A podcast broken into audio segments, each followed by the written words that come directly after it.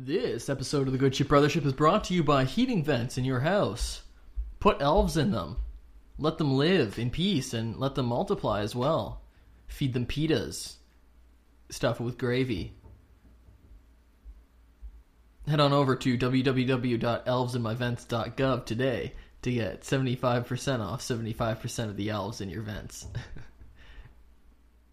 and now on with the show. Okay, well, we're we're doing something really different right now than what we've done before on the show. Jason and I were talking and discussing ideas uh, Yesterday. for yesterday, which is like today's what the second of September. We were discussing just ideas for upcoming shows and that sort of thing, and it's been it's difficult for us um, with the busy lives that we both lead uh, to find the time to continually find new albums, new films, new books, new games to to review for the show. So we we thought, you know, why don't we do some some some different stuff, some stuff that doesn't require us to go out and be hunting for all this new content to be reviewing um, and consuming. So we came up with kind of a little list of ideas. I'm not going to read them all out because okay, that's not even the list.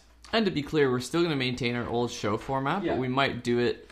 We might do it every other episode for now, and then the off episodes will be topics like what we're going to discuss today. Yeah, just just to kind of give ourselves a little breather. These require slightly less prep for us, still some prep, um, but it's just we're also very excited for these topics, and we want to do stuff that excites us, and uh, and so we figured we'd do some of this, some of these, uh, some of these topics, ranging from like our favorite Western movies. We both kind of have an affinity, I think, for Western movies Video games that took Um, over our lives. uh, we're gonna do kind of talk about the rise of superhero movies and nerd culture uh, as requested by our good dude Caleb. Shout out to Caleb.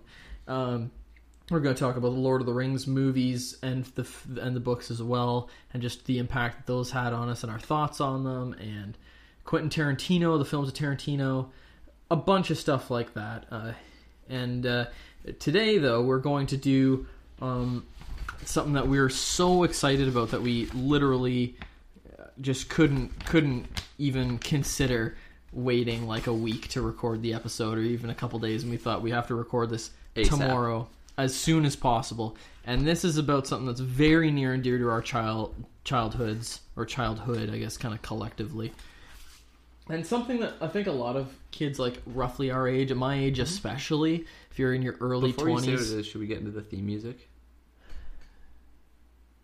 Yeah, um, yeah, I guess.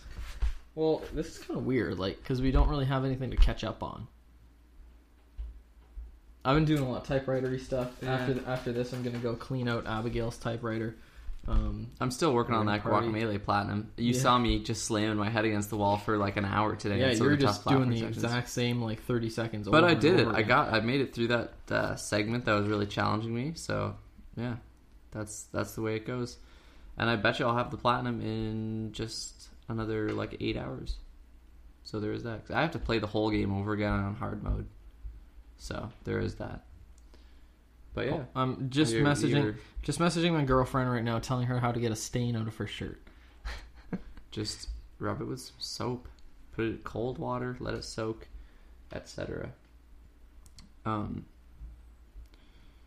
So I guess I have a number of different angles for this. The the topic we're talking about today. Cause it's Hold gonna on. Be, it's gonna Are we gonna play the? Okay, play it. Oh. I'm really excited to do this, but it also doesn't feel right because it's like we recorded an episode like three days ago. No, I, it totally feels right to me. Well, I'm very excited. Like, don't get me wrong. And also, it's daylight. It's uh, it's 6:25 p.m. right now, and usually I feel like we don't start recording till at the very earliest, like 9 9:30, and often much later than that. Should I bring up the first box? I might as well. I guess so. Oh my gosh.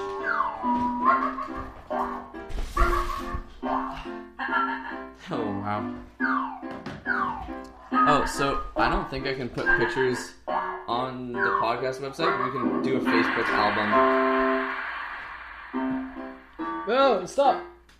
You're listening to the Good Ship Brothership, the only arts podcast that covers film, music, gaming, literature, and today collectible trading card games. Oh yeah. Uh, so this was this was like I mean a huge part of our upbringing, and not just card games either, like just games really. Yeah, physical Uh, games we're talking about. Video games too, but that's less Video so games, what we're talking about. video games we enjoyed, but our parents restricted our access to video games. Uh, we were only allowed to play for a certain amount every week, and so I I don't think that that's why we turned to trading Probably card games. it. But that might have been part of it. Uh, there are a lot of different elements I think that appealed to me as a kid that we'll we'll get into. But we're just g- kind of gonna you know take you guys by the hand. I know some of our listeners are like slightly younger than than like us. Yeah. Kids my age, and I think well, kids, jeez, people my age, early twenties, mid twenties.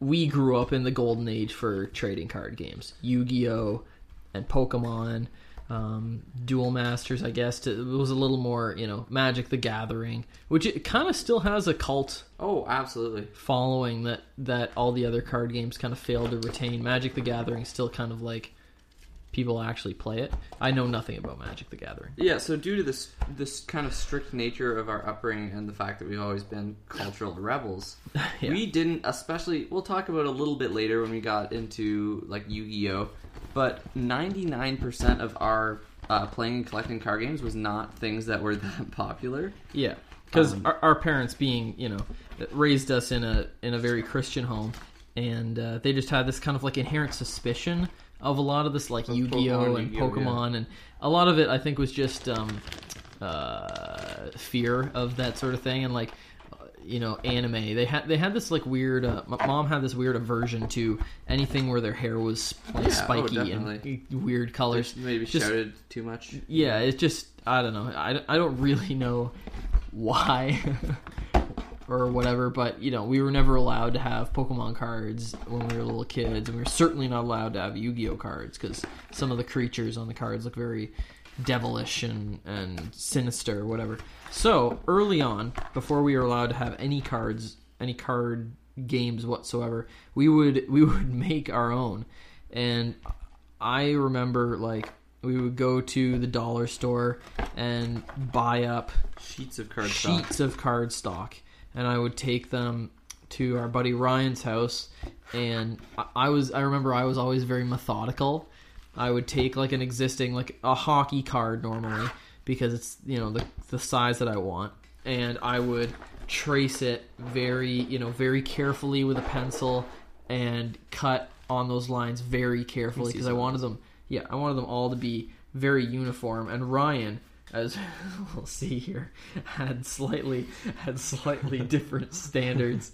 He's And, Grant's uh, holding up two cards that are wa- really wildly different really, sizes. yeah. Mine, like, look at how neat that is. Like, Yeah. I, I really, like, I worked hard on these. Ryan's and, edges are not straight. and Ryan, Ryan would use printer paper, which I frowned upon, and like. This guy's just on just on lined office paper. There's a, With a there's hole a hole for the yeah. binder right in there. So uh, Ryan had like Yu-Gi-Oh cards Right. and all and Pokemon cards growing up, and you know they were the devil's work in my uh, in my life. So I was definitely not allowed to have them. And so he and I, I remember sitting down around uh, his his coffee table in his living room and and just deciding that we were just you know as whatever I want I want trading card games so bad. And I think I think part of it was the cartoon. The cartoon just seemed they always seemed really like cool to me. I don't Yeah. like big these big creative It's a cultural wild thing wild looking wild looking monsters and I, that always like appealed to me cuz I love drawing ever since I was really little. And I like I like the idea of like the game of it. The game Mm-hmm. just seemed cool. I like the battling and that sort of thing. It's very tense and uh just the creativity of it and the collecting aspect, trading them, collecting them, gathering them. You got to hunt to find the guys that you really want, and not everybody just has the same deck of the same characters, like a deck of playing cards or whatever. You customize it and modify it to suit your playing It's style. an individual thing. It's uh, and I still that's still I love that. Yeah. You know. And we see that reflected in like video games now where you can customize like your character loadout or or whatever. But this uh, I'll, show this to you and maybe you can take a I'll take picture pictures of this. of everything This like, this was one of the first two cards that we made. This is the first card that Ryan made and you can see what what's it called? Energy creep? I don't know. Power, the power title. creep? No, when cards get Oh, games get yeah, power creep in Power creep. Uh, power creep in games, and this is anything from card games, video games, whatever. Is when as new expansion packs and new cards and items are released, the the numeric values that indicate like power increase over time, so that the old cards become unusable. So basically, if say ten attack used to be a lot of attack, then three expansions later everybody has twenty attack, and then three expansions later they have fifty, and it's this exponential thing. it's something they kind of have to do to to I don't know keep people playing or keep people collecting. I'm not quite sure Let's see that. what the philosophy behind it, but this uh, this is a character called Dragon Tomb. Tomb is spelled T O O M. Tomb. Um, and uh, this was the first card that Ryan made, and I think I think you can see It looks like the four stars are the original the ones. the pencil the pencil ones. So there are four stars drawn on this in pencil. We're gonna upload an album of these pictures to on Facebook, Facebook. like that. uh, because they're super funny. And uh, so we had stars and dots, and the stars were like a certain amount of power, and the dots were another certain amount of power. And I don't know if I One was attack and one was defense. I think it was something like that. The stars were attack and the, the dots were defense. But over time, and there's an R that he's drawn on this to indicate it's rare, despite Yeah. the fact that all the There's cards only were, one of each card. one of a kind. But hey, you know, But we we were just you know you don't think about that. Um, and I hated the idea of having more than one of the same. I don't know why I hated that when I was a kid.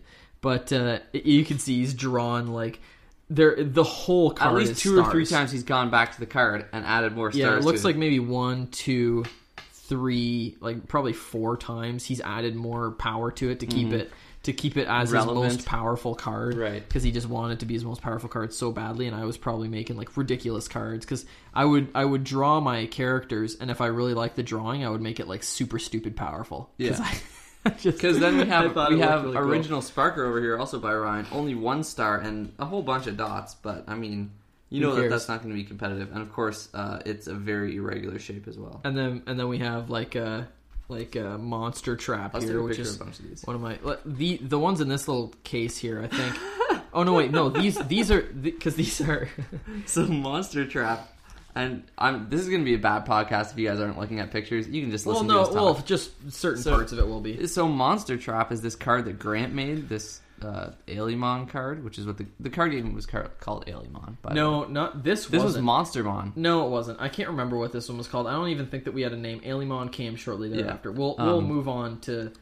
this one was called. I don't even think that we had a name. Alimon came shortly Yeah. thereafter. We'll we'll move on to the other ones. we got to a point where we would have, uh, I guess we would initial which ones we had, but this one has a GA, I think initially, and then that's scratched out and there's a JA. Yeah, I well, that was, it like who? No, that would be whoever Who owned owned, it? it? Yeah, And then the JA is scratched out and a GA is written, so clearly this one kind of went around the block. yeah, bit. that one. That was I want to find. Uh, So, just let's just take a picture, pictures of because some of these are so funny, like like uh, fighting bomb spelled F I T I N G. he got Uh, bomb right though. Yeah, he did. Give me like a few here and I'll do a collage. I, I don't know where like I had a whole bunch of them that I that I drew. Dark it. Dino MVB is that most valuable beast? I think it is. I think so. I don't know if there It's are more in here somewhere. Uh, Like there ha- there's definitely more of, of these early early ones, and we were drawing these probably when we were ten. Or, Or, no, younger than that. So I I don't know though. I I don't know. It's kind of hard to say. Give me one more here to complete the Uh, to complete the. Mr. Satins. Okay, and that's a great that's a great these are all these are Satan's. these are yeah, these are all Ryan's you can see how how terrible he was Yeah. at cutting out We'll cards caption these. um but Steel uh, ball is rare, fighting bomb, and uh, Mr. Satan's are not. but but I just remember like we had so much fun making these and we would we would have like a sleepover or whatever we'd get up in the morning and uh, we just have like we just cut up entire sheets of cardstock, big sheets of cardstock, and uh, we just we just sit together and just draw these. And we we drew and made the cards way more than we actually played the game yes. because the the point was just, and that was early on. I think for me, being a creative person, and uh, and being in, being very inspired by something that existed, you know, that I couldn't have or I didn't have access to, which was you know legit store bought trading card games. And holy cow, Jason! did I you? just want I just want to throw out there that uh, there's going to be a lot of shuffling noises, like what you just heard, Yeah, there's going to be a ton. there's a bunch of bins and binders and stuff on the floor. So I'm going we're down we're, there we're very to cluttered get in here. to try and But- get. But early on in just my okay, d- leave those off the table. For I now, thought dude. that that was maybe had some old No, cards no, no, no. I'm It's gonna go just- look outside for a second. It's just that box. Did you empty it completely? no, but where are the Power Warriors? What do you mean? We had the Power Warriors yesterday. Which which guys? I don't Oh, know what you right mean. there. By, oh, yeah, right. I just didn't want to spoil that. No, no, no, no, Okay. no. Um, but just see if you can find some of the really old ones. I don't know if they're in that little like pouch. Mm-mm. We have so many different. These are Just- just uh, Yu-Gi-Oh games. cards. We because this is part of it. We were so into so many different games, and it like it really didn't matter. Uh, like the, we just had no loyalty. We had no brand loyalty really because it They wasn't our brands. it wasn't about um, playing the games. It was it was just about the creativity of the the cards, the creatures. Um, I, I, we love playing the game, and we'll get on, onto what was our favorite and most enduring shortly. you finding something good? Oh yeah, well that that was that was tongue that was on purpose. Was it? Yeah, big time. Th- those are those are late era cards. Those Unlike uh, those don't have much some of these nostalgia for here, me. like a beanie. No, those those are all pretty late too. Like you can see my my coloring and drawing got a lot better. But um but yeah, it just and and uh I think at the time I was probably pretty resentful that uh that we weren't allowed to have Oh, absolutely. uh, Yu-Gi-Oh or, or Pokemon. But looking back, it was such an important thing for me to realize that if I wanted something, that I could just make it. And like we made hundreds of these cards, and we have a lot of them here. But I'm positive, like these these old ones here, that I must have more somewhere that I can't find right now. But yeah, so we we drew those, and then a couple years later, we moved into like a different iteration, a different game called Aliemon, Alien Monsters. We didn't know what And, Mon stood for uh, at the time. Remember, we had a game that was Monster Mon for a while, and then we had to Uh, change no, it. I don't think that we really that that didn't really last too long. That was But- that was exactly. But we ended we ended up changing it because we found out that it was Monster yeah. So, but we uh, these guys were a little bit different, and our our drawing skills had evolved. Let me try and find some of the good ones here. That get a bunch of the Power Warriors together, and I'll take a picture of those. no, the there's only one that matters, and it's So, no, there are two. oh, I guess Um, so. So basically, the, the fundamental difference is we moved from the stars and the dot system of attack and defense to now an an A value and an L value, and that's lives and attack. Attack, yes, yeah. perfect. Get as many of those as you can, please. Oh, really? Yeah. Um, and those are lives and attack, and it's I mean not really a complex game. I think every turn you could play one card, and then the attack val- with the attack value you could take that number off of the opponent's uh, life value. And I think you just try and wear down. Uh, some of these cards are funny. Yeah. You could So- just kind of wear down your opponent's deck, basically. And we started. Here's where we started later on, especially to get into some more like ability cards, Like, and we- like effect cards that weren't just uh, Yeah. warriors.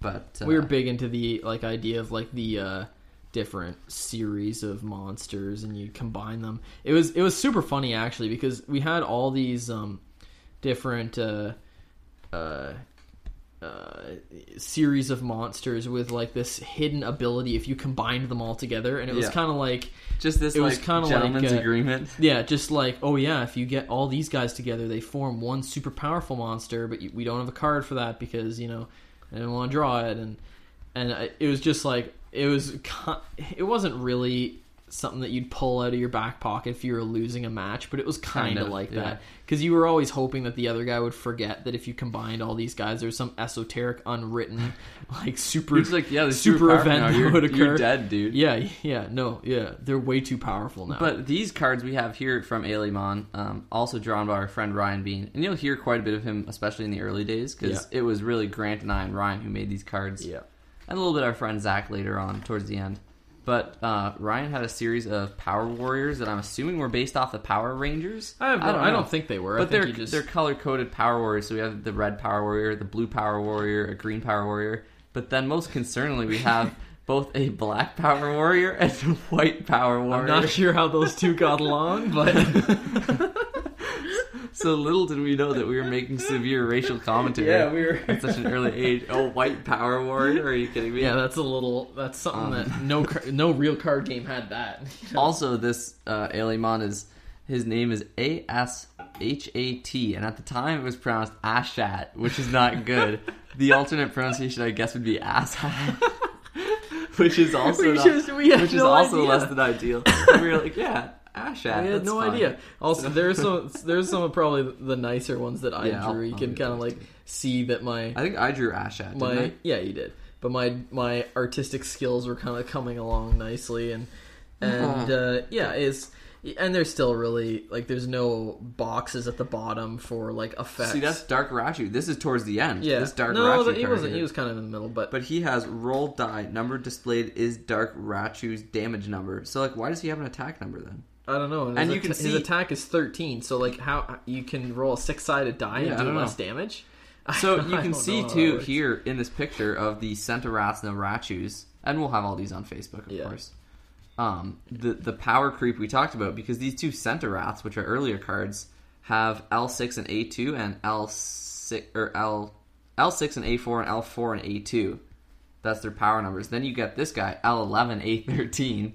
Yeah. So he could basically just wipe both these guys in one shot. That's hardcore. They were they were not really balanced. no. Here, there's a really overpowered guy. I forgot about him. oh, Sarspike, yeah. Yeah, yeah. We just Uh-huh. we had yeah we had so much fun with uh, with just making these and making stupid rules up and uh, Yeah, these guys.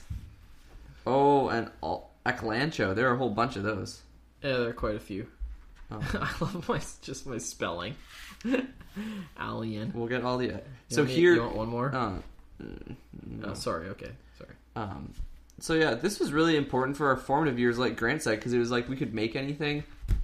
Our our claim to fame, back in the day, um, Back in the day. back in the day that we still talk about was that um, in Lego there's something that probably most of you guys or a lot of you guys know about called flick fire missiles, where there are these little. It's just like a missile in a little round hole on like a, a Lego thing, like and you can flick it and it fires like on a starship yeah. or whatever. But Grant and I had those on our Lego Yeah, things with- like no, we did that with K'Nex. with K'Nex. That's right. Years before Lego did it because we weren't allowed to have Bionicles. So we just basically just- we just, just- built our own Bionicles basically. Just for a little like background for people who are listening who have no freaking idea what K'Nex are. yeah, that's they're true. um they're they're kind of like um they're sweet. I like them. they're kind of cool. I, I don't know. I have no idea if they're still like a toy that kids will I'll get, Google but it while you're talking. but they kind of you. It was a system of like you know those those wooden discs with like the colored straws that you poke into them and you can kind of build structures out of them. They were kind of like an updated version of that with these plastic kind of daisy wheels and you would snap these stems into them and you could build big, you know, like roller coasters or whatever. We were never into that. Or like if you would get I remember nothing could be more disappointing than getting a Lego set that didn't involve something like a battleship or a starship or like you didn't get little weapons with the Lego men that you could fight with. Because that's really all I wanted to do was just create epic mm-hmm. battles and Our uh, parents would get so mad at us because we'd never keep Lego sets together. I know we would just, just assemble assemble like spaceships with big cannons Mm-hmm. on them, and the cannons are supposed to be like the signpost outside the general store. And But towards the end, I did get better at that. But I did not. I did not care about anything that wasn't military minded. now I want to go play with my Lego. Um, but yeah, so so the, early on we made a lot of card games, and we kept making card games of our own, like throughout throughout our uh, our childhood and adolescence. And some of these guys here are pretty years. recent. This is only probably a few years Yeah, well, ago. like I we still were just messing around for yeah, fun. I just enjoyed the the the act of being creative like that and Mm-hmm. and making I would still do it. making uh, just games with fun rules or or you just see like a random television show a random cartoon and you'd be inspired to go and and make Mm-hmm. Something kind of like that but something different because Make it your own. yeah you, and you, that was kind of the uh, the beauty of it and kind of the joy i think of of creating these early card games and doing these drawings is that you could really make whatever you wanted and you could have whatever weird rules your heart desired and nobody could tell you no and you could have a, as full of a collection as you wanted and Do you want to start to pack these up? and kind of as you went yeah Um, Um, what are these? I can't like some of some of these games were so short lived. like this, some of them we literally probably only played a couple times. Yeah, But, like, you- this this one was kind of fun. You kind of laid your cards your cards out, um, and each each of the creatures had its own dice that was affiliated with it. That was kind of similar colors to the card and uh, to the creature rather. And then you'd roll the dice, and the symbol displayed would determine like how much damage or what kind of attack you would you would perform. So that was kind of just like a different different spin on things, and we had like uh, different um, ability cards here. We have one called Frostbite, which does a certain amount of damage and and does more damage if you're a fire fire type or a plant type, because frost does. All, all everybody knows water and ice does a lot of damage on fire, uh, Yeah. but it may, also makes sense that it does a lot of damage on plants, I guess. So, and then one more thing I want to very briefly discuss, just because I think these are so freaking cool.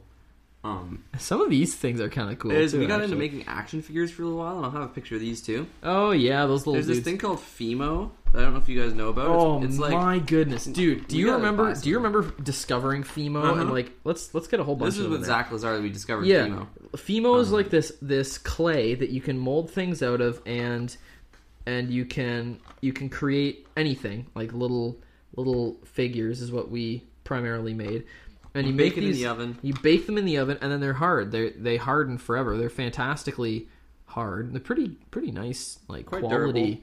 Yeah, they're pretty durable.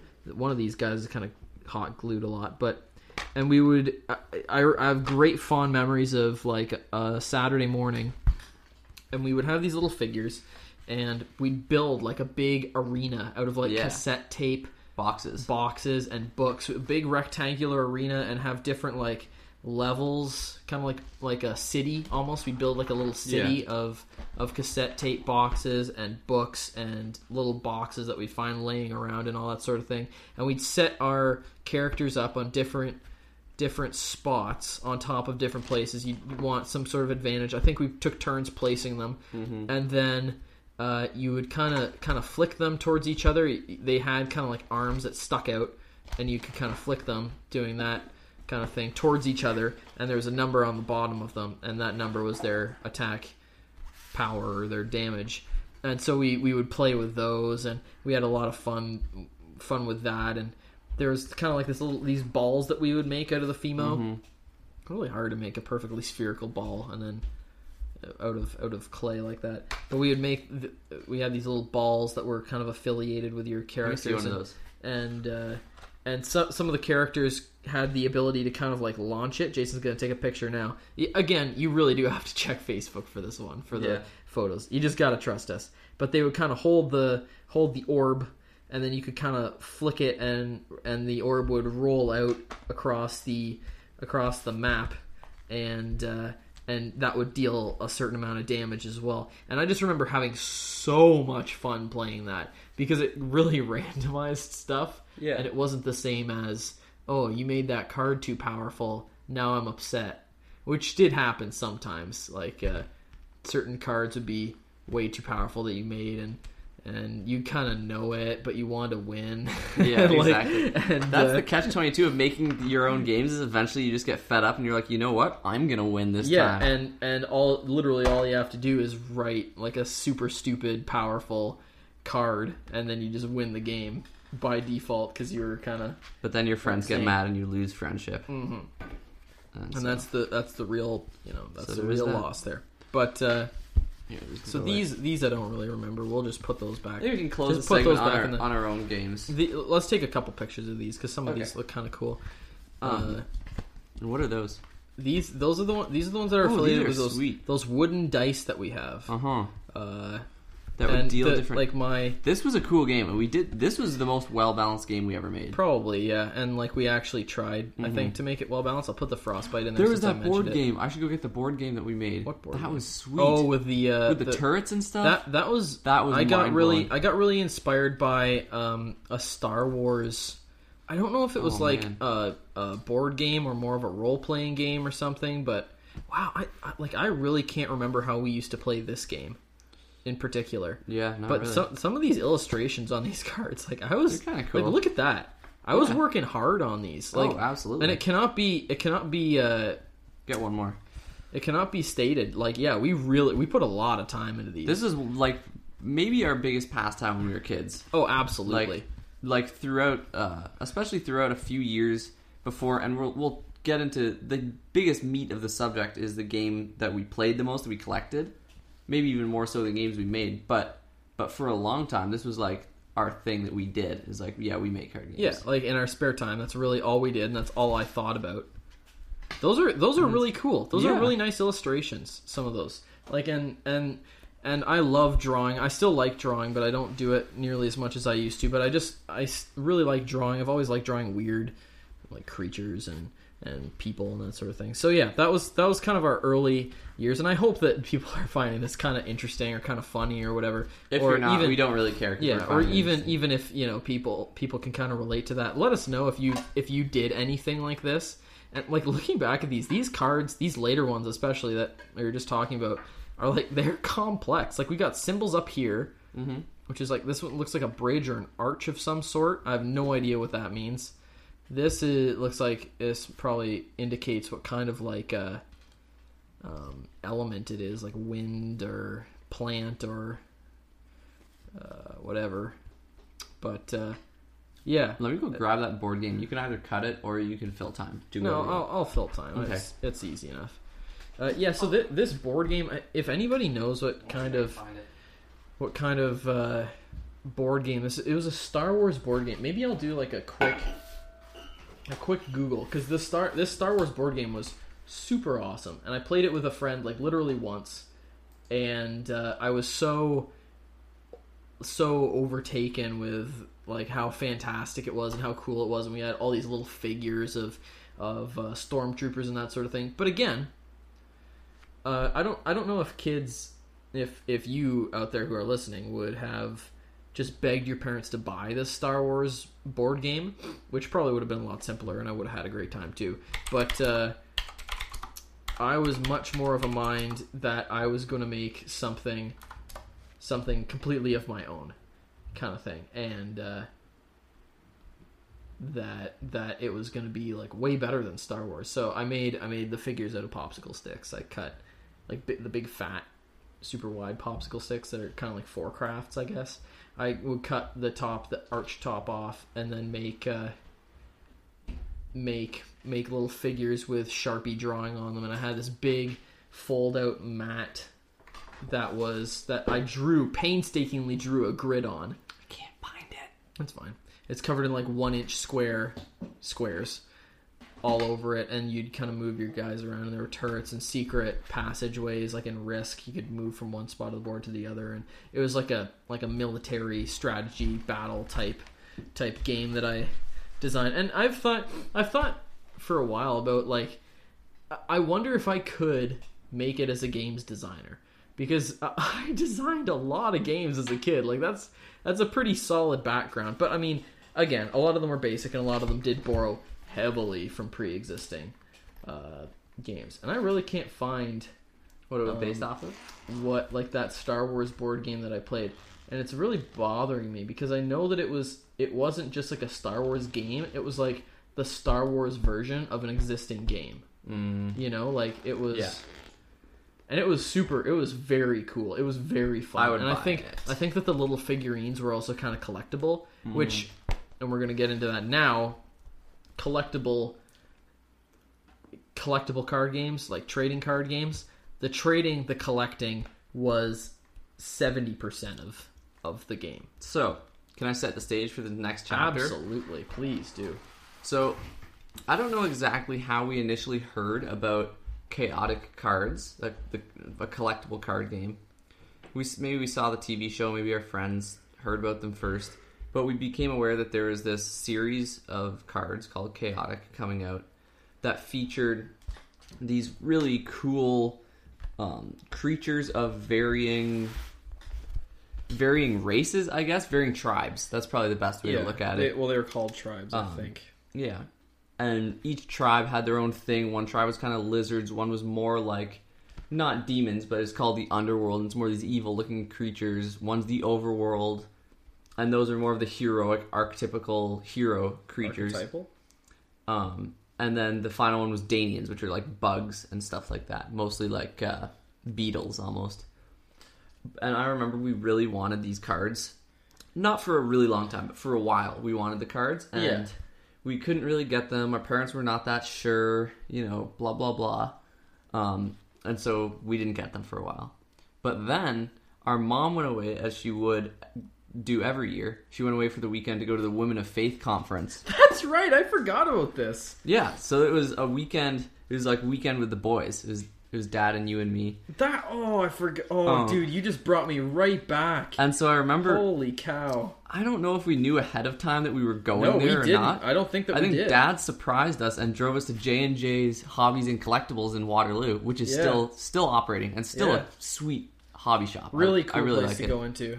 Um, he drove us there, and we each got a starter deck of chaotic cards, and I Yeah. got the Underworld starter deck, and you got the Overworld starter deck. I deck. remember just like And- quivering with excitement. Now that, I you- have- now that you remind so me of this. We talk sometimes about these super specific memories we have, and this is where I'm going to start to get fired up because I really like this game. Um, and I Oh, specifically, goodness I it is specifically remember being in the backseat of our uh, 2005 red Subaru Legacy GT, and we had to go do an, an errand after J and J's. I'm sitting in the back, leafing through the cards, and I Out of your remember trying tree. trying to explain it to Dad because he thought that all it was was just like collectible cards, like trading cards. And I was like, "Oh, father, you and your infinite foolishness! You cannot possibly understand how much more there is than this. Yeah, this It's- is- this is a strategical game of infinite depth, in which I can become the master and pretty much like the ultimate, uh, the ultimate duel master. You're like, Dad, Dad, you don't understand. You're in your old man ways, and Yeah. this will be in the Olympics shortly. Basically. And I remember um, then we were just stoked out of our tree. And that day, or maybe the next day, mom got back late at night and we were already in bed. Actually, it was probably like 9 p.m., but we were already in bed. Um, and I remember, I remember you pinwheeling across the floor when she came into the room because you, we had chaotic cards. I didn't, I don't remember that, but I remember when she Oh, came. I into, remember I remember when she came into the room. I was like, "Dad, let us get chaotic cards," and she was like all surprised. Obviously, they would have talked about it before she left. Looking back, Maybe. um, yeah, that's true. Maybe not. You never know. You never know. Um, but this became just a a massive staple in our life, and we're getting to the game itself. But it was for the first time in our life we were part of a bigger cultural thing. Every Monday, and this was from when I was four until when I was like uh, sixteen. Every Monday during the school year, we would meet. Sixteen? Yeah, grade 11 oh yeah, sorry. I guess so. Sorry. um, we would meet on Mondays at this church, Benton Street Baptist Church, with a group of like about 60, 70 homeschool families. We were homeschooled, as all of you probably know. Yeah. Um, and there would be like a little lunchtime. It would be a bunch of different classes. It was like a school simulation, but Yeah, really- just just to you know give us a taste of what we're missing. Right, exactly. but us and about about six of our friends, so about eight of us in total, got hard into chaotic. Yeah, for a couple of years. We we definitely kind of helped to bring it on. We oh we us and the Bowmans uh, led the charge for sure. Um, actually more than that. So there's probably about ten of us. There's Yeah. us, the Tims, Gabbers, Bowmans, maybe Nathaniel Johnson, a few of those guys. yeah. Um, wow, I forgot about him. And for a couple of years, I shouldn't use his last name, but it's fine. Who cares? yeah. Find him if you want. yeah. Um, for a couple of years, every Bears a Monday. resemblance to an aardvark a little bit. Well, be nice to him. No, I'm not like Derek ran into him recently, a couple, like Did a month ago. Yeah. oh, aardvark's a Um, noble animal. Yeah. And apparently, um, all these guys also shared our passion for it, or they liked it because their friends were in on it and they felt like they were in on something. So for a couple of years, we would check out each other's decks at lunch and we'd trade cards, and we wouldn't really have Dude, time for games there, but a little I'm bit. telling you, Those were the golden days for sure. they were, but like the trading that Mm-hmm. went on was serious And cutthroat too. and incredibly gutless. You would just, you would, I mean, there are a few of us who were maybe, well, no. Everybody had kind of like their faction Yeah. that they specialized in. Yours is the lizard guys. So I was Mopedians, which are like lizard guys, and I'll, I'll, uh, yeah. get a picture. We have we have 'Cause really we- nice we- binders for this because we took this seriously. We really did. We laid out our binders very specifically with all of our favorites on the front page. Well, do you want me to explain how mine is? Like, speak for yourself.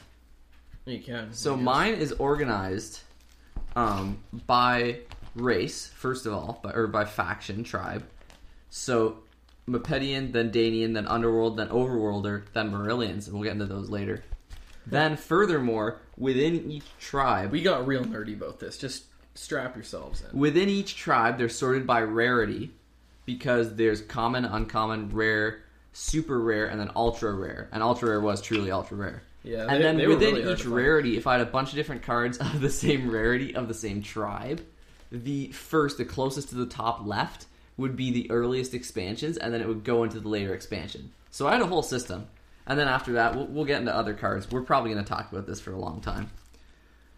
Um, and I remember it was also like Dad gave me one of his old business binders. We'll have a picture of this too, and it was my pride and joy because it has this solar powered calculator in it that still works, by the way.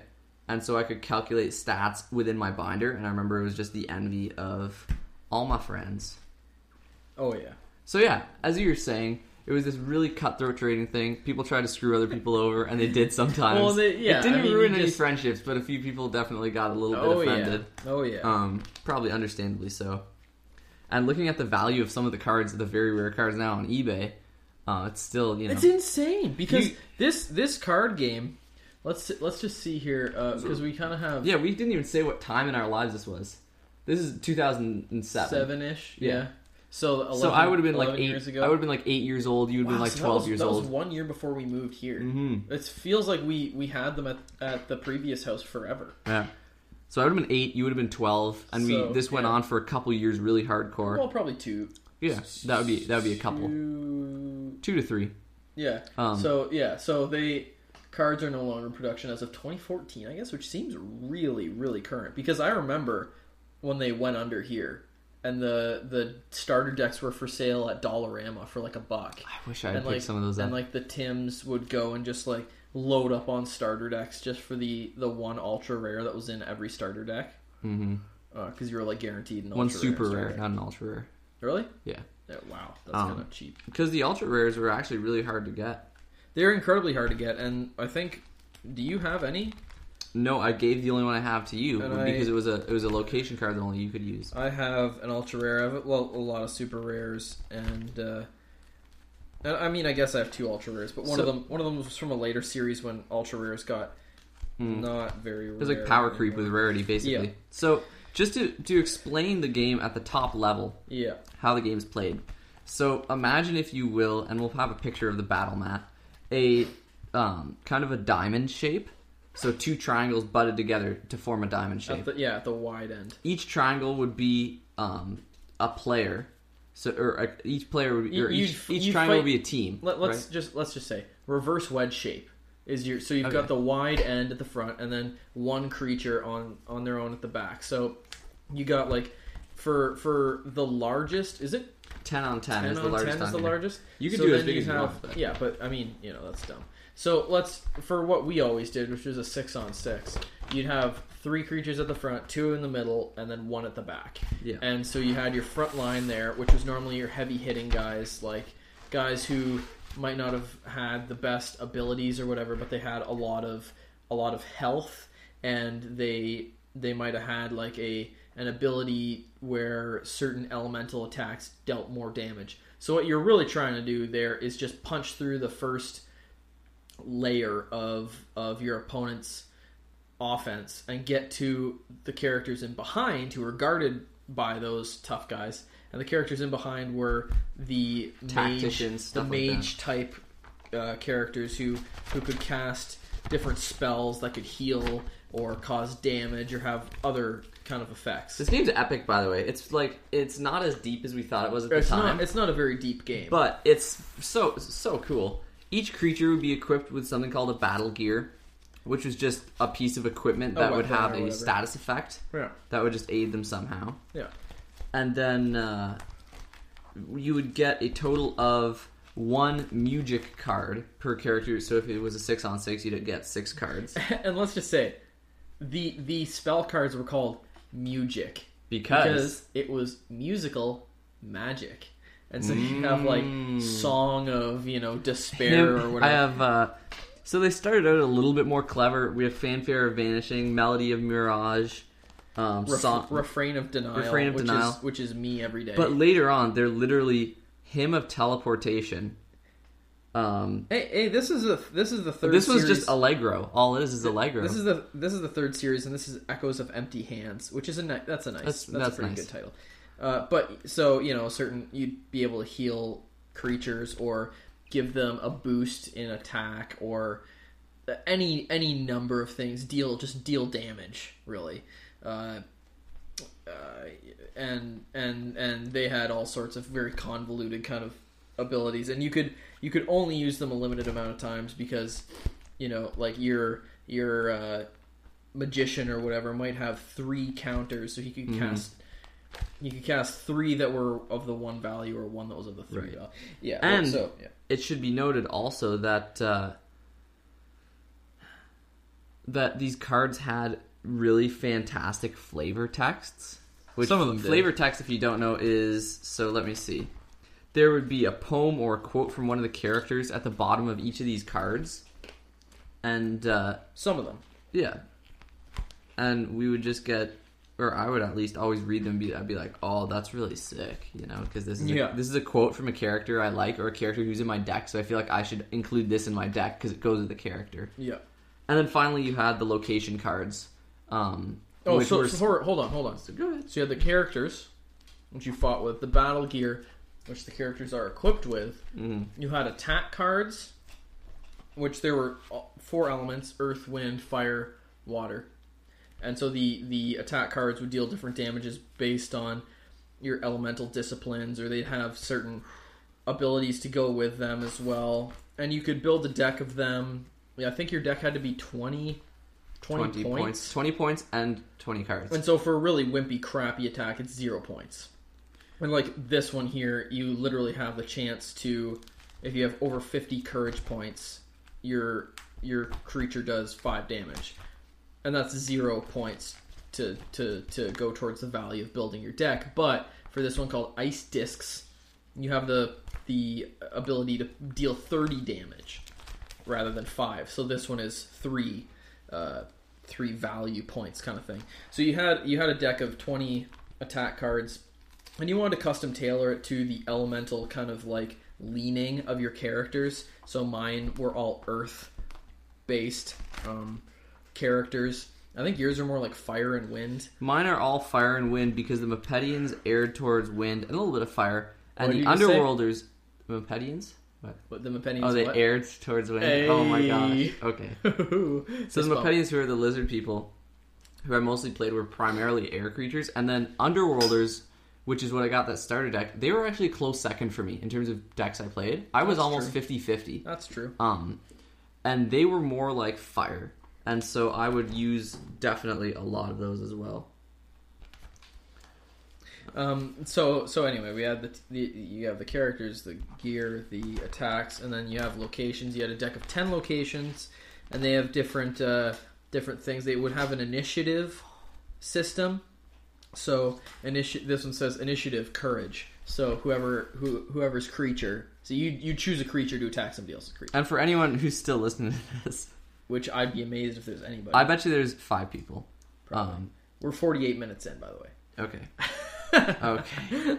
But I'm gonna I'm gonna post a picture with one of each of the types of cards. By the way, this picture with Bareth Beyond and stuff, this is OG. These are all first edition cards. I have two This this super the rares. Vile The Driver. Vile Driver is Man, iconic. that's That's in my starter deck. That was in my starter deck. That's a very iconic card.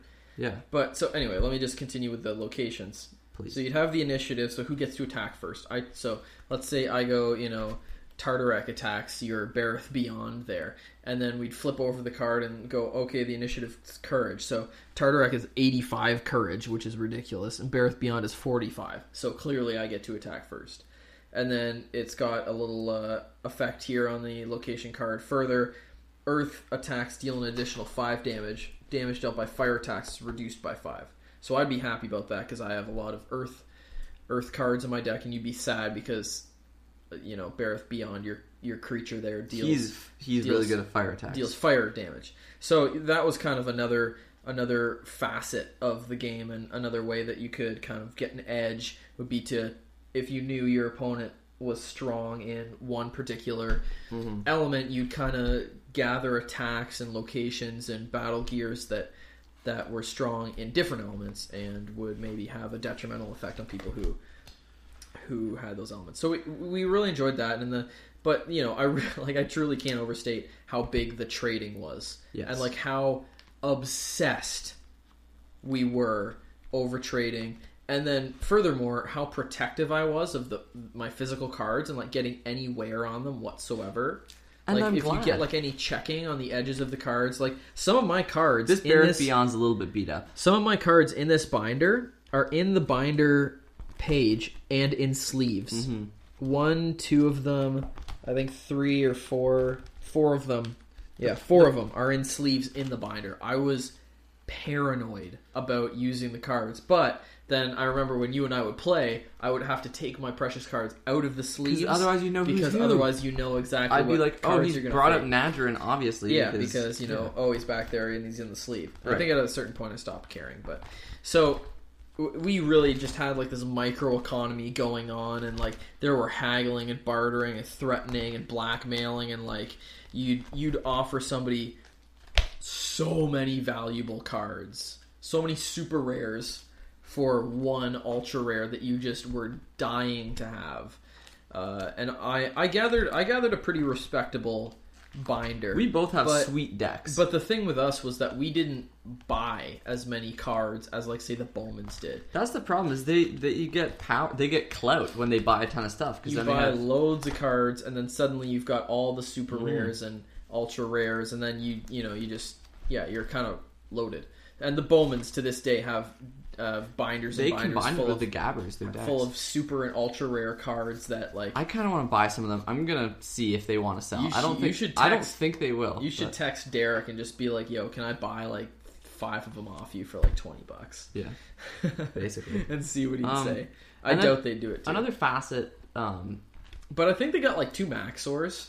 I'd buy one of them for five bucks. yeah, I buy. I'd, I'd, I'd pay do ten it. bucks. I'd do it for sure. Um, and another element too, while all this is going on, is the TV show. Oh right. So this is a whole other thing because this is right around the same time. This was when we still had cable. We haven't had cable since we moved out here in like 2008. But we had cable, and there was like this syndicated TV show on uh, for kids, where the characters would be able to they'd be able to go to this other kind of this other dimension they almost. yeah, they access this kind of like this parallel dimension with these like scanner device. They're called Mm-hmm. scanners, which is like Pre smartphone it was like it was like a like a portable electronic device that held all your cards, Right. like like digital versions of them. And so they would go to this kind of like hub world, which is this big, like clean white airport looking place, and that's where they would duel each other. They go into these big like like uh limitless or what what's the word boundaryless black rooms yeah, just extending out into black and they'd stand in front of these holographic screens and it assemble was all their, very cool. assemble their decks and stuff, and then they then they'd scan in and they'd become the actual creatures, And they fight each other. and yeah. then they they fight each other, which is so it was super dope. cool. It was dope. And we were so into that. Like I remember just like being on the edge of your seat kind of thing. And they of course had all the like super and ultra rare cards that they were using and stuff, which makes you want to go out and buy more of them.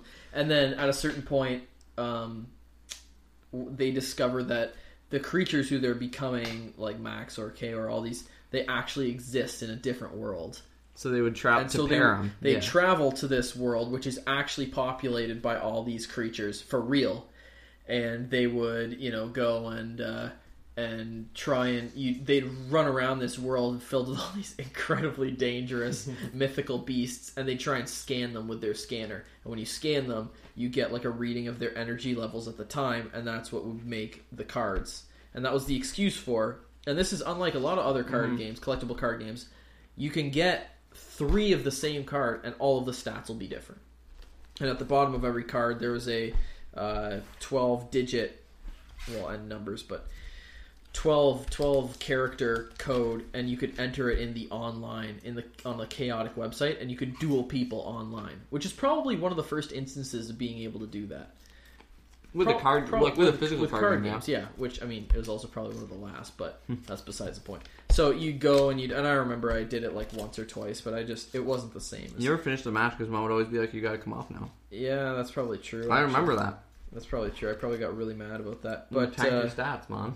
Yeah, no kidding. Yeah, but yeah, so that that was that was really part of it too because sure you have this ultra rare creature, but is he a strong ultra rare or is he one of the weak ones? Is does he have fifty? Does he have fifty energy points or does he have thirty five? That's a big difference in, in terms of like gameplay. Yeah, so you you have three of the same Yeah.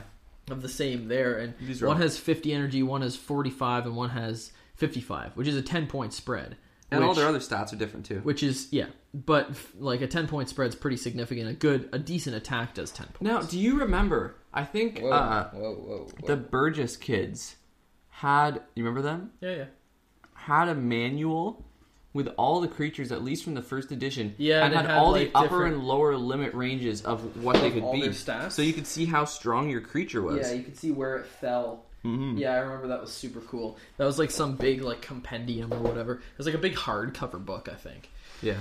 So yeah, chaotic was really like it. It was the It's be all the end all. formative game out of everything. we It, it was the yeah, it really was, and I I made like our own kind of like facsimile of chaotic as well for fun, but we really just kind of stuck to playing. I think with the with the actual cards and collecting them, and like I said, truly collecting them was like most of it, Uh-huh. and like trying to trying to assemble. Got you each should take for Christmas take, and take stuff. a take a picture of the first page of my binder Yeah. with all my ultra rares, and part of it too that I really liked as a kid was like some of the illustrations are awesome. They're really beautiful. Like they're yeah. really they're really beautiful and they're beautifully colored and like so imaginative and uh and it just brought us a lot of joy and we had so much fun playing with them.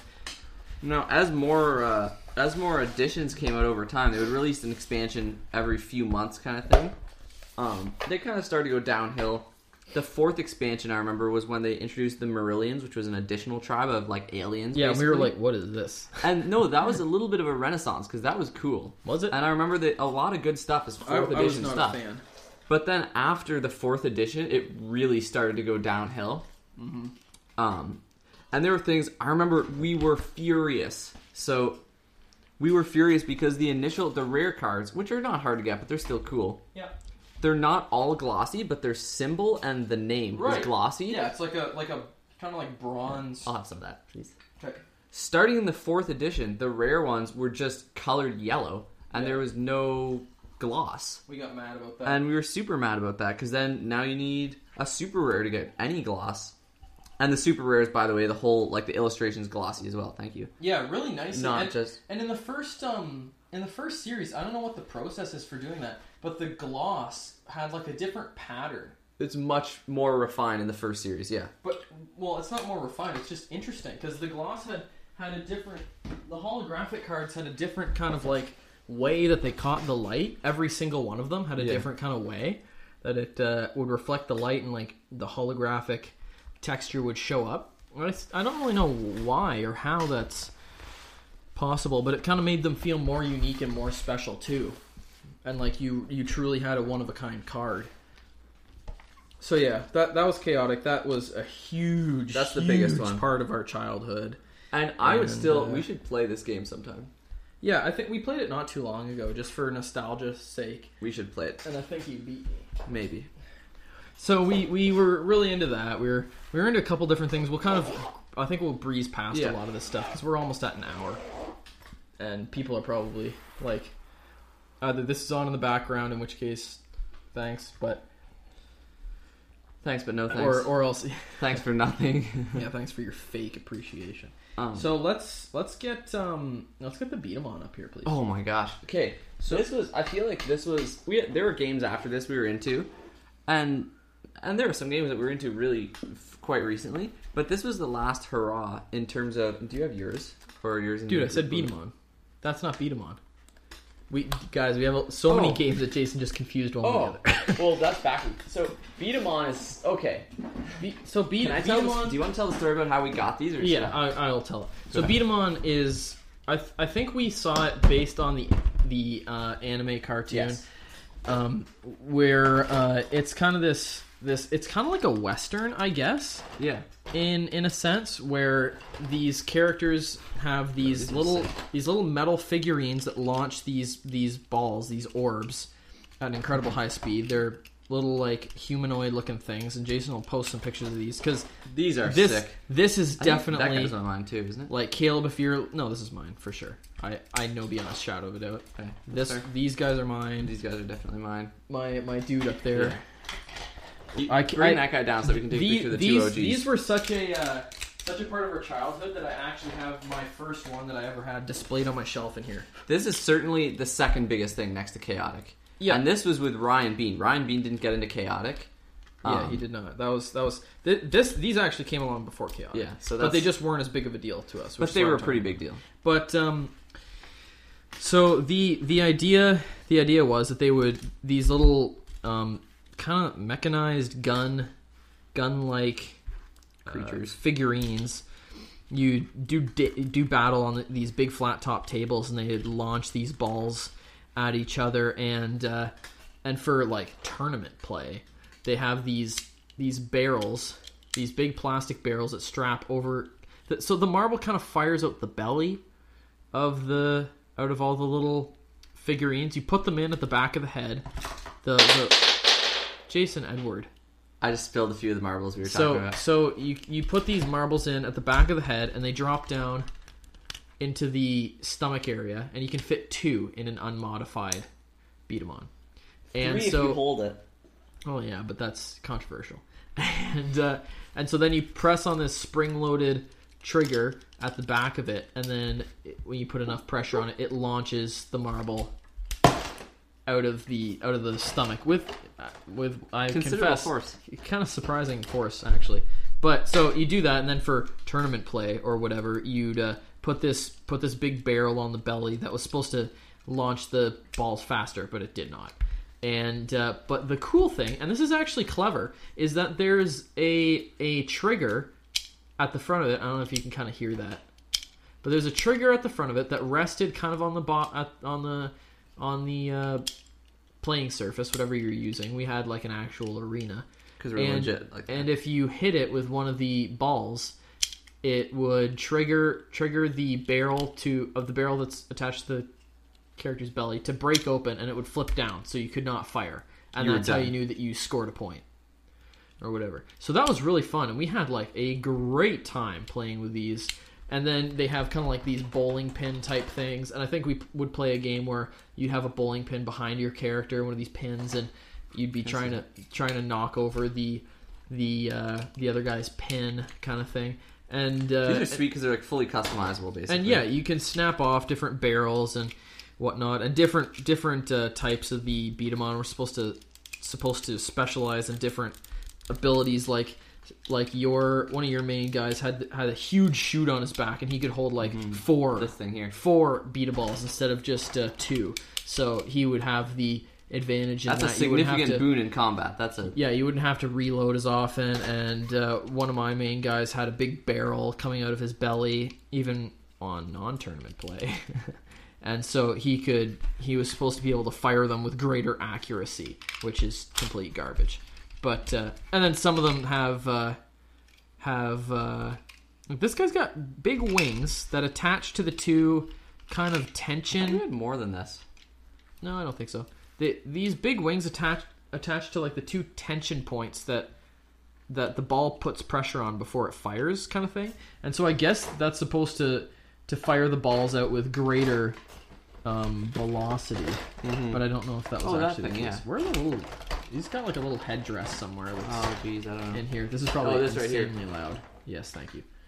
And so it kind of looks like a little samurai or something like that. They look really cool, and we didn't buy like loads of them. Uh, We, I it looks like we have about three each. I wonder how long we were into this for. I really can't remember. Yeah, quite But, a while. uh, and these are dope too. Uh, They really are. Yeah, they, like it's a super cool toy. It's a great idea for for toys for kids. I know I had another guy because this shoot went on an orange guy. Here, take take a picture of my three guys. I'll put that on the on the album. And again, if you if you have not just like at least grazed through the um the album on Facebook, like you really because these are and like You're gonna have no idea what we're talking about. yeah, and my my first guy here, like he's so well loved. One of the one of the little plastic posts snapped off, and my dad, dad was so like he was like looking back, it's so funny the stuff that he did. Like check this out. He put a little tiny nut and bolt Yeah. through through my B-Daman to hold it together. And I'm sure they I think they were like ten bucks a piece or something like that for these little plastic figurines. And uh You should and he- discuss how we got them. he went through all that. Oh right, so didn't even go on So with that. sorry. So you and I both had um We really want to had get them. had colluded that we were going to buy each other Bakugan for Christmas since our parents were not, you know, just going out and spending their money on us in that fashion just for no reason. So we decided to buy each other Bakugan for Christmas.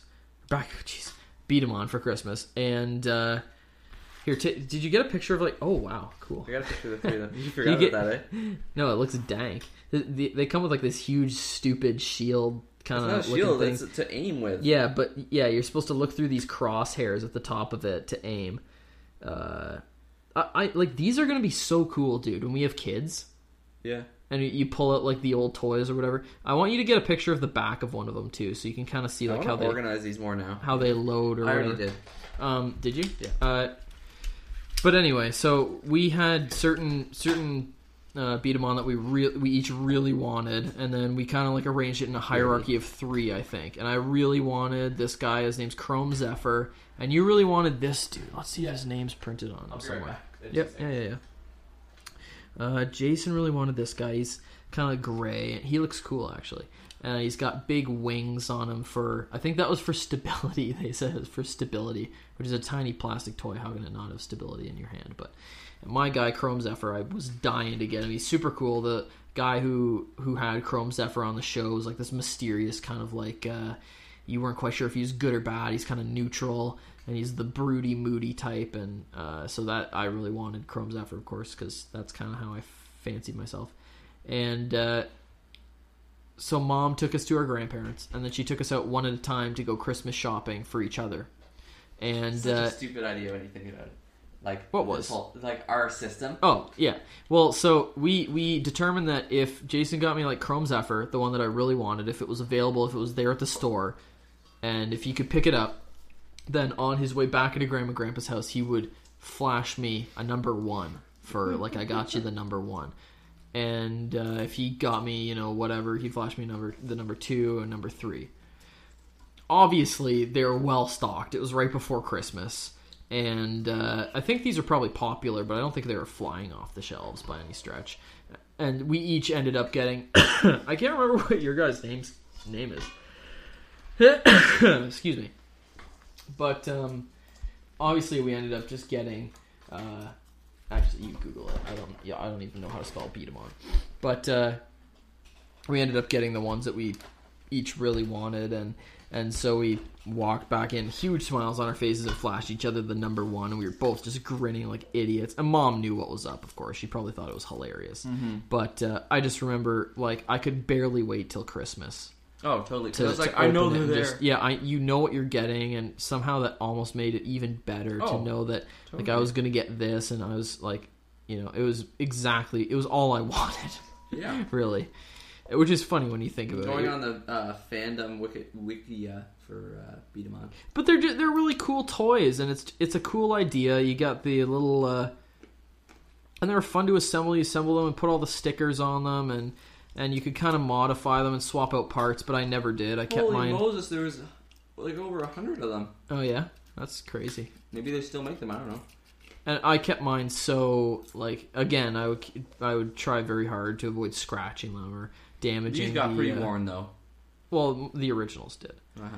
But uh, these these two guys here, I think I got them later on, and I treated them with utmost care because I was really, you know, we were just really into this stuff, and and we thought it was so cool and it was so imaginative, and yeah, I, don't- I don't know, it's hard to explain because kids now, like they don't have stuff like this. This it doesn't seem 2005, like by the way. really earlier than chaotic. The original run was 02 to 05, and Wow. I think it came in North America in 05. Yeah. But but ki- I feel like kids these days don't have toys like this. Like Stuff that it's like I'm into for years, maybe Lego. no, no, like I mean like physical like plastic toys that like are collectible and they mm-hmm. absolutely love them and they obsess over them and they want them so badly. So like so much of what it is now is like the only thing kids collect is like skins for video games and that sort of thing, which is just the way the world's going and we can't be too too angry or too bitter or too, you know, uh negative about that. But there is something really amazing about like looking down and holding this in my hand and remembering when I was, you know, how old, and I'm, you know, 23 now, like and just nine, and just remembering when I was just a little kid and how incredibly excited this thing made me and how awesome it looked and and it, it was all I thought about. It was my most prized possession, like literally, it was my most prized possession at one point in time, and just all the fun we had with them and imagining that we were on the show and and getting into these epic duels with each other and yeah so it's and they're just they're they are very cool toys. It's a it's a cool idea. But yeah That's So the thing. I look at these. I'm like, was B-Daman. dang, these are sweet. yeah they're they're very cool i wish that stuff like this was still popular Okay, is it B-Daman time? uh yeah i think we'll do beat Bakugan. on bakugan Jeez. we just did B-Daman so bakugan was kind i think a little maybe, later. maybe one of the later ones Post chaotic. i need one of those cards and these are really cool i, I think that bakugan This is the most popular, probably. Yeah, probably, and or just the most current. So Bakugan uh, were these little little orbs, uh, which you'd roll. uh, You'd have kind of a uh, a uh, playing field of these big, thick magnetic cards, which confusingly enough were also characters, character cards. They weren't like locations or anything like that, but they were character cards and you'd roll your little orbs onto them, and the orbs each have a magnetic point on the bottom. And when that magnetic point would catch on the magnetic Wait, card, let me let me put it in the mic. You would hear this. and and your little orb springs up into a a creature of some sort. This one here is kind of like a bird or a, a phoenix of some sort, and this one looks like a big venomous kind of insect. And where's my favorite one? This one's kind of a a kind of uh, a guy with big claws. The or, the orb opens up into these big interlocking claw hands that he holds up above his head. Very very cool This is one of the coolest ideas, if like not the. very cool. So it's like a game of marbles mixed with a game of Pokemon kind of thing. And so I can't exactly remember how you play the game, but you you have um you have these uh you have other cards as well that you have different um abilities and stuff that you play and uh, along with the along with the uh just the orbs themselves which have attack values printed on them. But I, I remember having quite a bit of fun with this game, and We actually didn't. played this game. Yeah, we didn't get super into it like like uh, chaotic or whatever, but we did get into it. We watched did, the TV show for this game. we watched too. the TV show for a bit, and and we did get into it, and we traded and that sort of thing, and A power creep was a major issue for this game. yeah, th- Almost yeah, they more got incredibly powerful, incredibly So quickly. I have one of the OG guys here, this guy here. And he is rare. That's why he's translucent. And he was Oh, right. extremely powerful at the time. He has 450 Gs. Just the more Gs, the better. I don't think that's a monetary thing. Then later, I have this guy who's not that exceptional. This guy has 500 Gs. Um, this guy who is also not like he's just a, a common guy, 480. Uh, this random water guy has 530. So they really just Let's see, what's my most? Oh, this one's got six forty. Holy, yeah. So they really just so they, they really got a little out of hand. I think but and and as they went on to, they got more and more elaborate, yeah, that's 650 here. and and in a way too, that that's kind of Oh, the- awesome. open- Like they they're they're kind some of sweet ones. they're kind of beautifully like engineered. Just these sweet ones. these things as they as they went further along, they they would they got more and more elaborate, and there's a lot of really cool just design that went into these uh, that that I still appreciate even now. And we just had so much fun playing with these. Yeah, these were really cool just because of the figurines. Like the, and I still like I can sit here and open these for a long time. I have about twenty of them because I got a bunch cheap at a garage sale towards the end. No regrets. I, th- I think I, I think with these games you were much less selective than I was. I was always looking to gather like just just the characters that I really wanted. yeah. Like I was really after a select few characters or you know whatever and and you were just more like you know hey all these are kind of Yeah. cool i just like to- chaotic, we were more selective. Everyone was selective. yeah i mean you had to be because we had th- this was not even like tr- the trading for for these guys wasn't even on the map compared to how voracious we were about chaotic Right. there you can take a picture of my guys here I want like a like an evolution. Get a simple Earth guy. and these are some well the, these guys are the simpler ones yeah. the this little white phoenix bird and uh, my this this guy was my favorite i forget what he was called but uh, i'll leave my hand in there just for scale but you can really see how complex they got uh, apart from like two things hinging um, to uh, to like a whole spider opening up. Really really cool. Very japanese. Yeah. very very japanese. And we had no idea at the time. Like i mean we, like, we know, knew anime is kind of like we would have known that it was whatever, Japanese, but, but we were like, you know, whatever. but you know, we it wasn't the thing where we were like, "Wow, this is kind of weird." Like this is, you know, not Western. un- yeah, Western toys like GI Joe or whatever, uh, and these are so, like just just in their weirdness, These are dope. they're they're super cool, and and like we just had so many good memories with them, and we just had so much fun playing with them. Uh, I have no idea what kind of like. Uh, I'm getting a call from Joseph. oh, interesting. Are you gonna take it or no? No, my phone's at six percent. I'm gonna Okay. decline it and then text him and tell him why. Uh, but Abigail, if you're listening, your dad just called Jason while we were doing a podcast. We are not going to answer it and put him on the podcast because he would not like that at all. Uh, yeah, I don't, I don't know. And again, there's just something about collecting these, and and I think it was better than video games for us, you know, because we didn't just sit in front of a TV and kind of. Katrina and the boys are on their way here. So Oh, are they? Oh, cool. Yeah. But we're coming to our Yeah. conclusion, anyways. So, uh, I guess like a lot of these, and there there are games like I'm looking at. Like we we got kind of into Duel Masters. For a Duel Masters. Bit. I just wanted to touch on because it was a funny one because I got pretty good at it because we had a Game Boy Advance game, Kaijudo Showdown. I don't know why we have it, um, but it was just a Game Boy Advance game where you just basically played the card game, like the rules were the same, and I got Yeah. pretty good at it from that. Yeah, you did. Um, and we we do have valid decks, and we would play that sometimes too. And that's a that's a really cool game that I only years later learned was actually based off a lot of the same tenets as Magic the Gathering. Oh really? Yeah, it's, it's no the same people who made it. Um, I had it's absolutely like no idea. it's like a, a ch- child's a more child's version of Magic the Gathering, like simpler, m- more cheerful, I guess. really wow more yeah. cheer- Well, more cheerful. There's one pla one guy called like Marrow Ooze the Twister. Or oh yeah.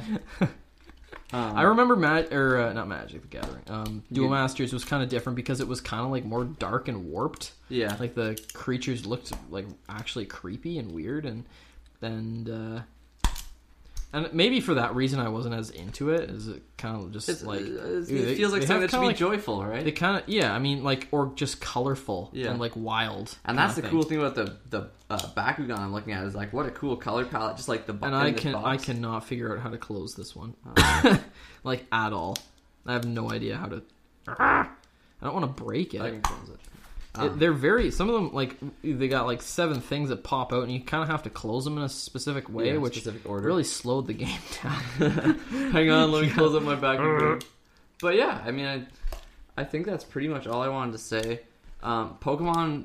I feel like up kids kids just don't play with stuff like this anymore. Like maybe Pokemon cards. I no, like kids don't even play with Pokemon cards anymore. Like it's Pokemon Go.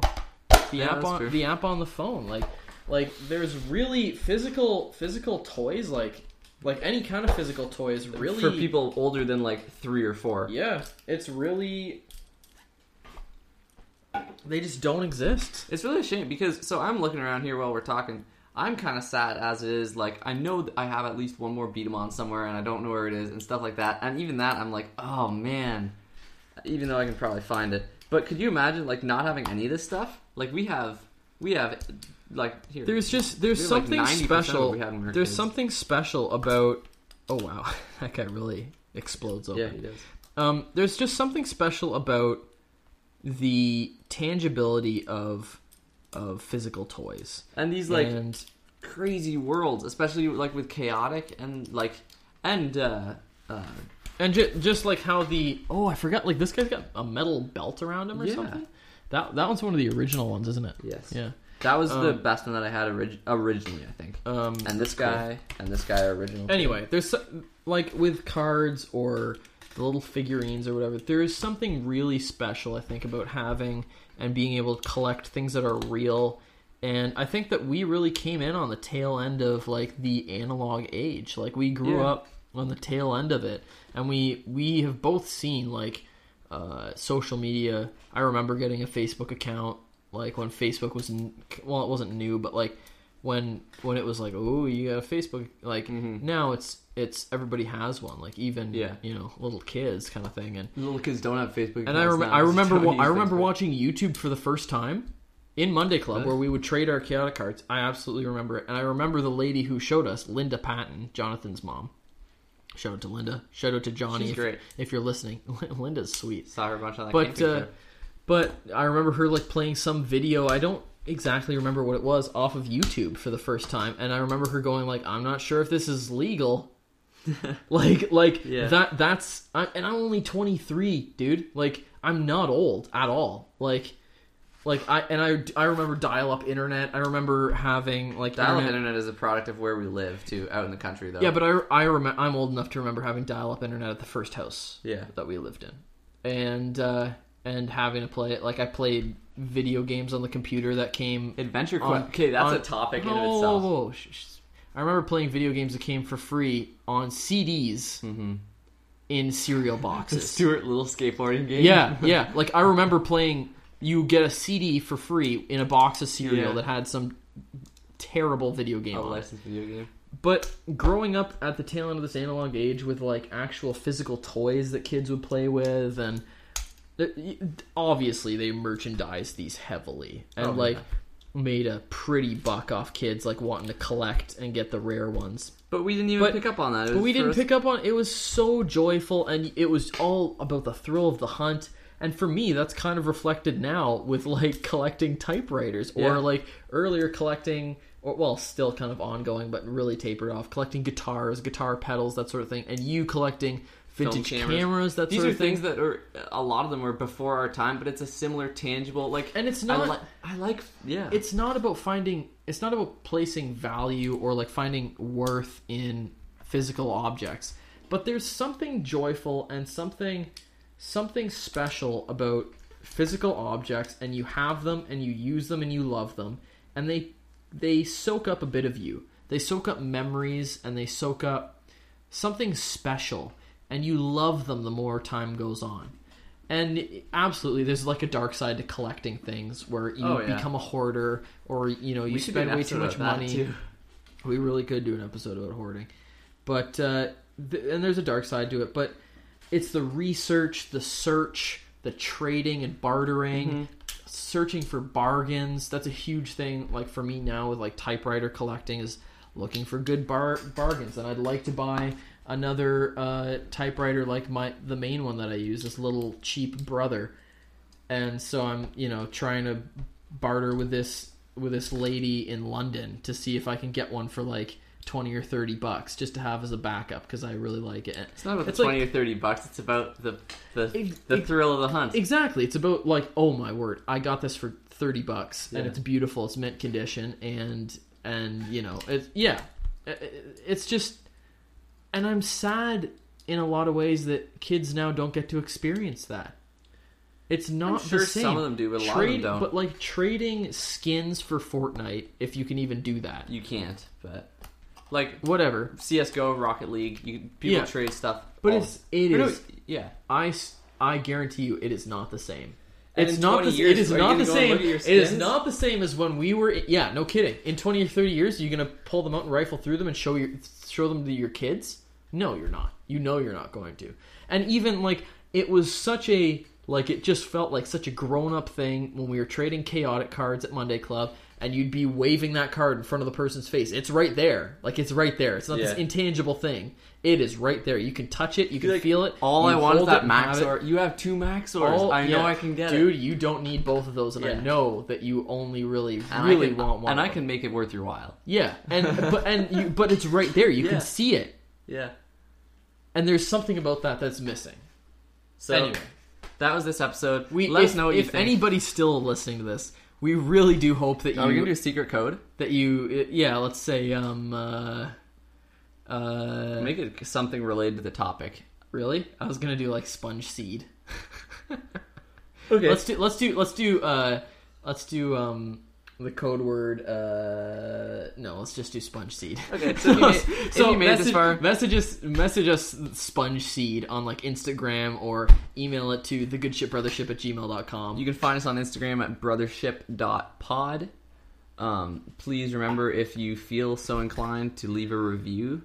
Um, we're not really trying to grow an empire, but it will help us out algorithmically, or Yeah. so I've been told. yeah Um, although I don't really know that this is kind of a niche episode. But yeah, if you have any memories of games, it, it started out as card games, but it got more into figurines and stuff like that too. If you have memories of cool toys you had when you were kids, let us know. Yeah. yeah. Message us on Instagram. We'll share your thoughts if you so desire. Post on Facebook page on our Facebook page.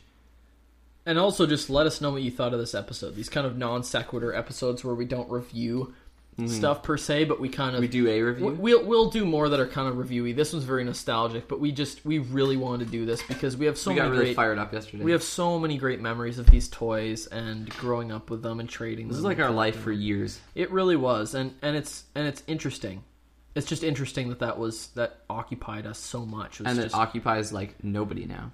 Yeah, like they've completely died out. Like and More or and less, we could have yeah. talked about like Beyblades. We never had Beyblades, but weren't they allowed. they came back recently because Yeah. there's something about a spinning top. I think that's just it's a spinning top. Yeah, it's pretty cool. But I, I remember it is so cool, like being able to customize the Beyblades, and they looked awesome. And, And then you finally- do battle with them in their class. It was very exciting. Finally, if there are anything like this that's still out there, like if you have little relatives or something who play with a modern equivalent of this, tell us because I'd be super interested to Yeah. learn about.